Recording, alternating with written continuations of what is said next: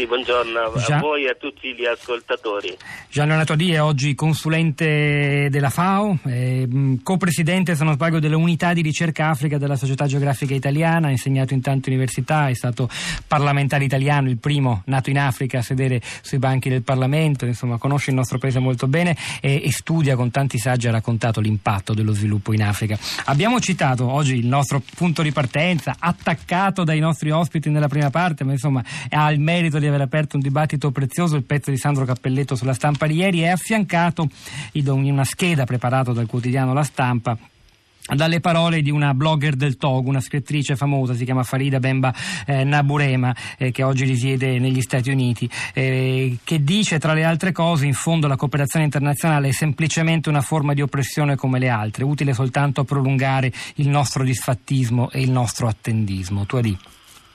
Sì, io penso che in questo c'è, mm, ci sono due lati, c'è un dibattito teorico molto interessante a mio avviso, che pone anche delle domande che non possiamo e non porci. L'Africa ha bisogno veramente di aiuti, eh, l'aiuto non è un altro modo per imporre dei modelli concepiti in contesti extraafricani, ma soprattutto ma serve davvero a sradicare la povertà o le disuguaglianze. Insomma, eh, questa grande provocazione, tra l'altro di cui si è parlato, forse ne avete anche parlato voi, il libro di Dambisa Moio, eh, La carità che uccide, no? eh, perché l'aiuto non sta funzionando e qual è il modo migliore per l'Africa. E, secondo me eh, l'aiuto per alcuni di questi eh, perpetua questa, questo stato di dipendenza eh, del continente africano che continua a guardare il cielo degli aiuti piuttosto che la propria terra da,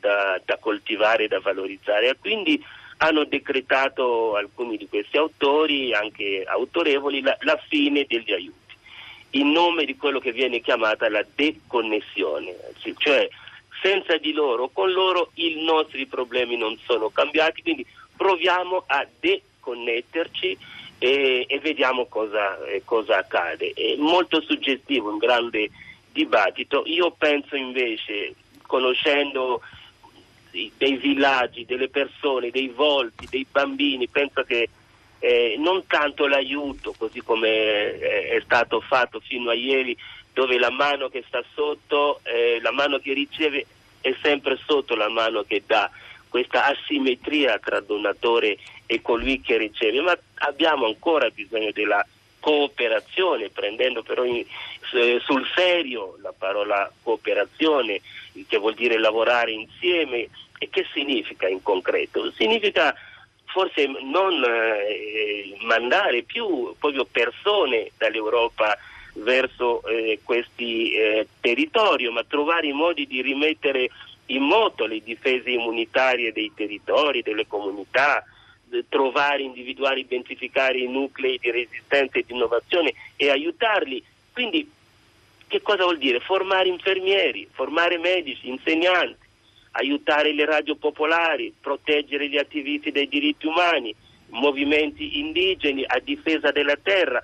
È chiaro, sono tutte cose che non sono sexy dal punto di vista del fundraising. È più facile far vedere un bambino col, col ventre gonfio per eh, avere i soldi piuttosto che aiutare un attivista che sta facendo un'azione per la difesa della sua terra, che sta facendo nascere la consapevolezza femminile.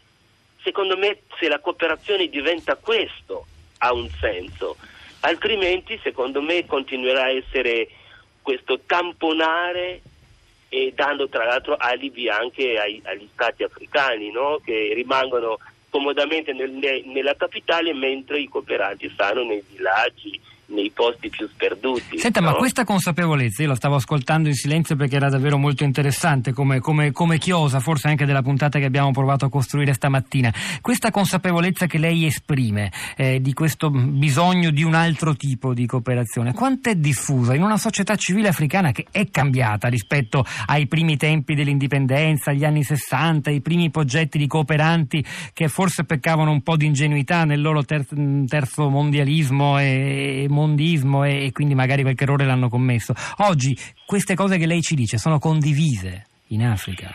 Io penso che c'è una nuova generazione, possiamo chiamarla postcoloniale, che non ha più la sindrome di venerdì che nella sua isola aspetta per vivere che, che arrivi Robinson Crusoe per salvarlo. C'è una generazione più complessata che guarda l'Africa in modo postcoloniale appunto. E questa consapevolezza c'è.